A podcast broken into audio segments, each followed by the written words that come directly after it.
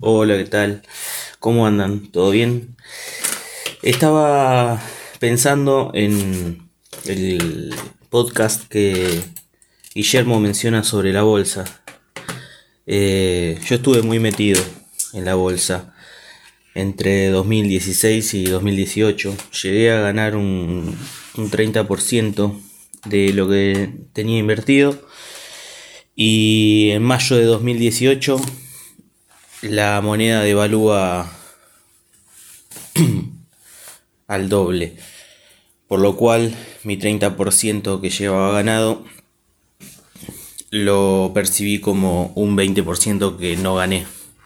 En ese momento decidí que todo el tiempo y los cambios de humor que me producía estar atrás de la pantalla viendo números que subían y bajaban, eh, no lo justificaba ni lo valía. Me salí de la bolsa y fue en lo último que invertí. Lo veo un poco a Guille, que está en la misma, en la que yo estuve hace un par de años. Eh, me sorprende como una persona como Guille que estudia mucho el tema de las estafas eh, se deje, va, le haya ganado, le haya ganado el circo, ¿no? Ya sea la bolsa, los bitcoins, por el hecho de que siempre, siempre hacen fluctuar el mercado los que más tienen. Y el que más tiene son los que deciden si si se gana o se pierde. Digo esto aclarando de que soy un futuro electrónico, futuro ingeniero electrónico que no invierte en cripto. Se pueden dar una idea de que la decepción que me produjo la bolsa.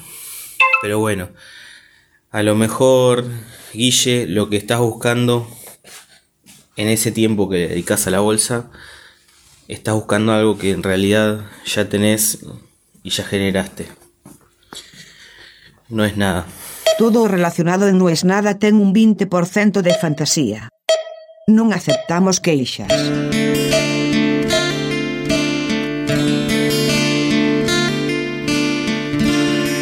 Yo tendría que haber sospechado.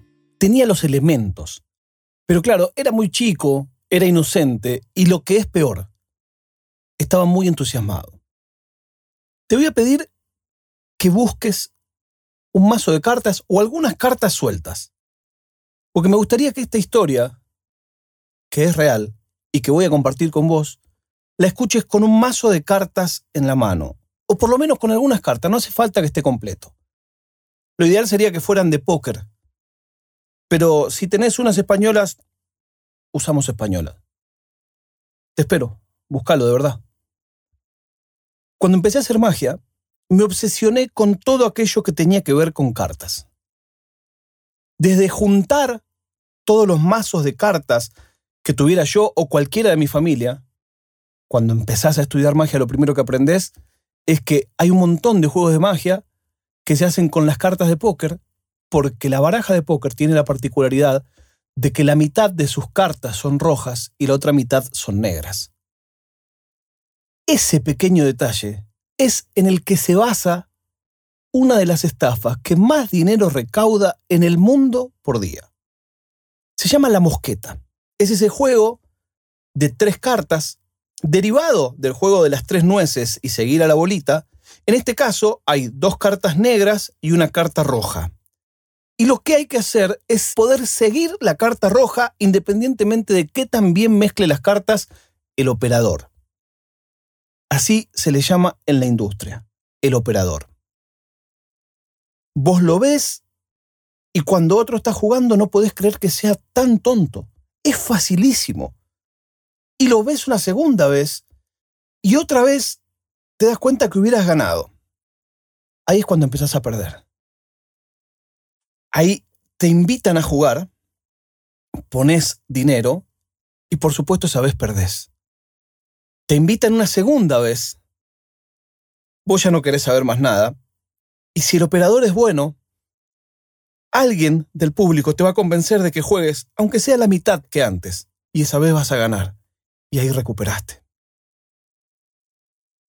Es ahora donde te van a dar el golpe de gracia. Nuevamente va a mezclar las cartas, de una manera torpe.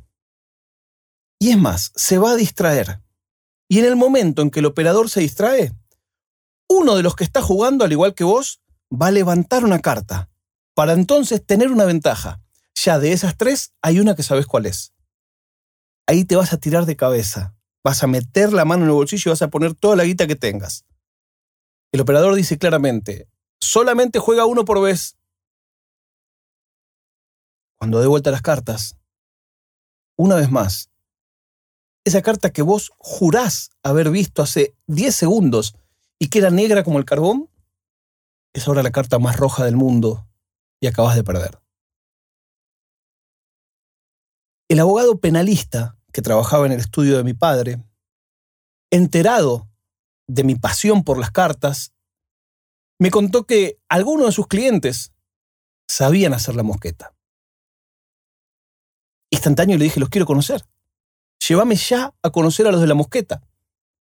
Y siempre me decía, uy, un día vamos, no se puede. Ellos paraban en una lechería en Valentín Alcina. Hasta que un día se enteró mi viejo y dijo, vos no vas a ir a ningún lado, ¿a dónde querés ir? No, porque me va a llevar eh, Juan a conocer. No, no, vos no tenés que conocer a ningún cliente de Juan.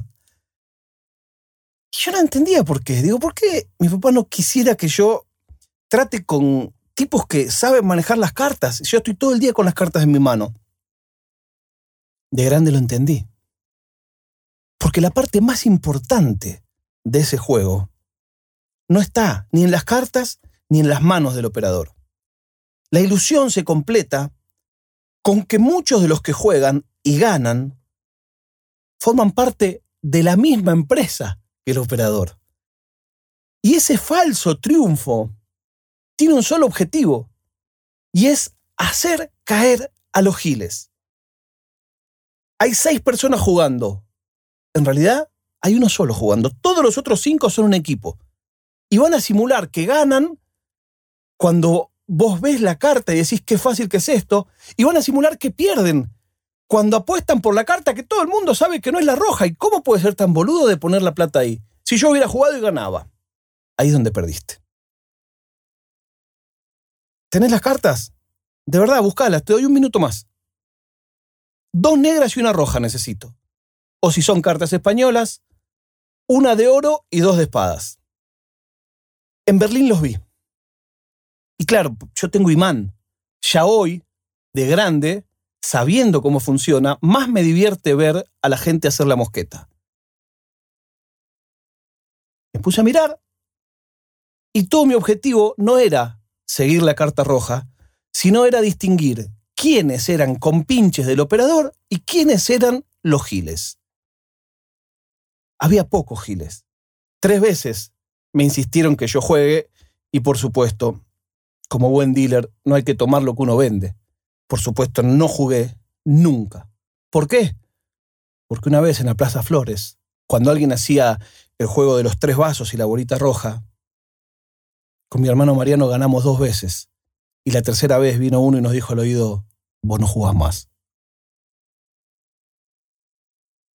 Es un juego en que no podés ganar nunca. En Berlín, sonreí mirando a uno como diciendo, somos del palo, ya sé que vos sos compinche. El tipo no me sonrió de vuelta. Y me di cuenta que me empezó a mirar con una cara mala. Al minuto, dos más me miraban con cara de pocos amigos. Decidí que era momento de irme. Salí caminando hacia la puerta de Brandenburgo. Y fue cuestión de darme vuelta a las dos cuadras y ver que me estaban siguiendo. Ahí dije, pará, ¿qué hace un tipo siguiéndome en Berlín? Si ni siquiera jugué, ni siquiera gané. Algo no le cayó bien y de verdad me asusté. Empecé a caminar más rápido entre la gente hasta que en un momento que había cuatro o cinco personas saliendo de un negocio, me metí adentro. Me quedé un rato, un negocio de dos pisos.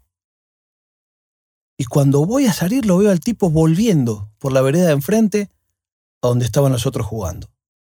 Y dije, me salvé. Siempre los viernes me gusta contar algo divertido, pero como hoy no conté nada que te pueda hacer reír, voy a intentar que juguemos una vez a la mosqueta. Voy a confiar en que tenés tus cartas. Dos negras y una roja. O dos de espadas y una de oro. Hagamos esto.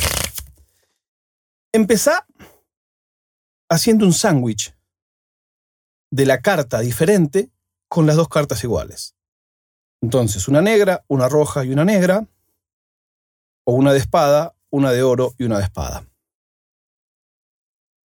Pone las cartas boca abajo. Y para que la mezcla sea realmente al azar, te voy a pedir que pienses un número de entre 1 y 10.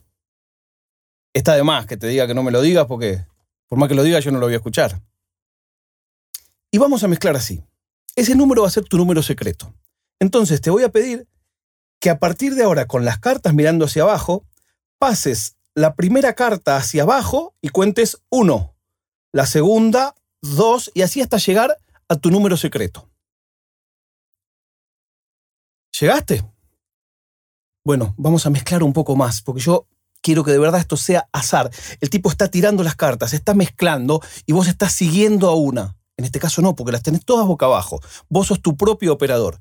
Te voy a pedir que nuevamente pienses en este número secreto que ya elegiste antes y vayas pasando de arriba hacia abajo una, dos, hasta llegar nuevamente a ese número.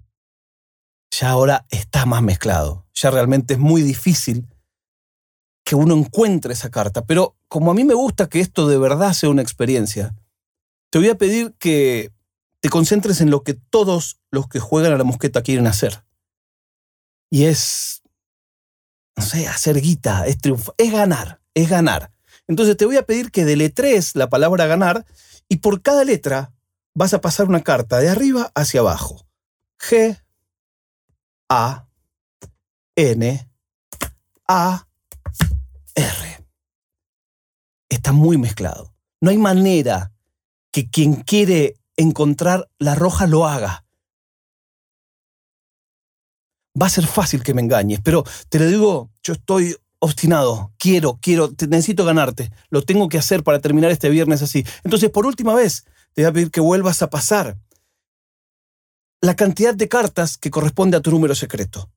De arriba hacia abajo, de una en una. ¿Terminaste? Bueno, vos elegiste un número al azar. Yo no tengo idea cuál es, está completamente fuera de control. Si hubieras elegido uno más, el orden no hubiera sido esto y así hasta el infinito. Ten las cartas en la mano.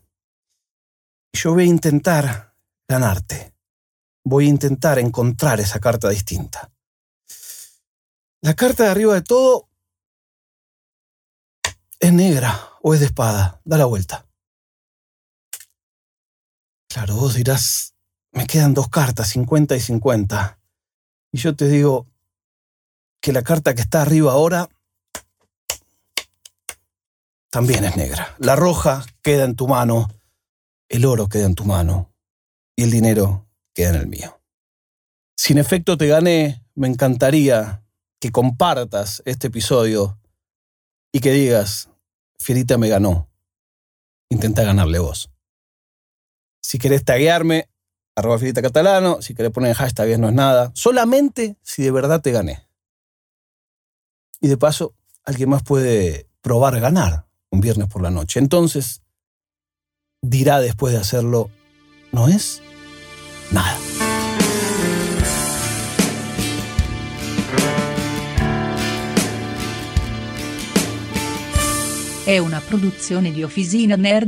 Una.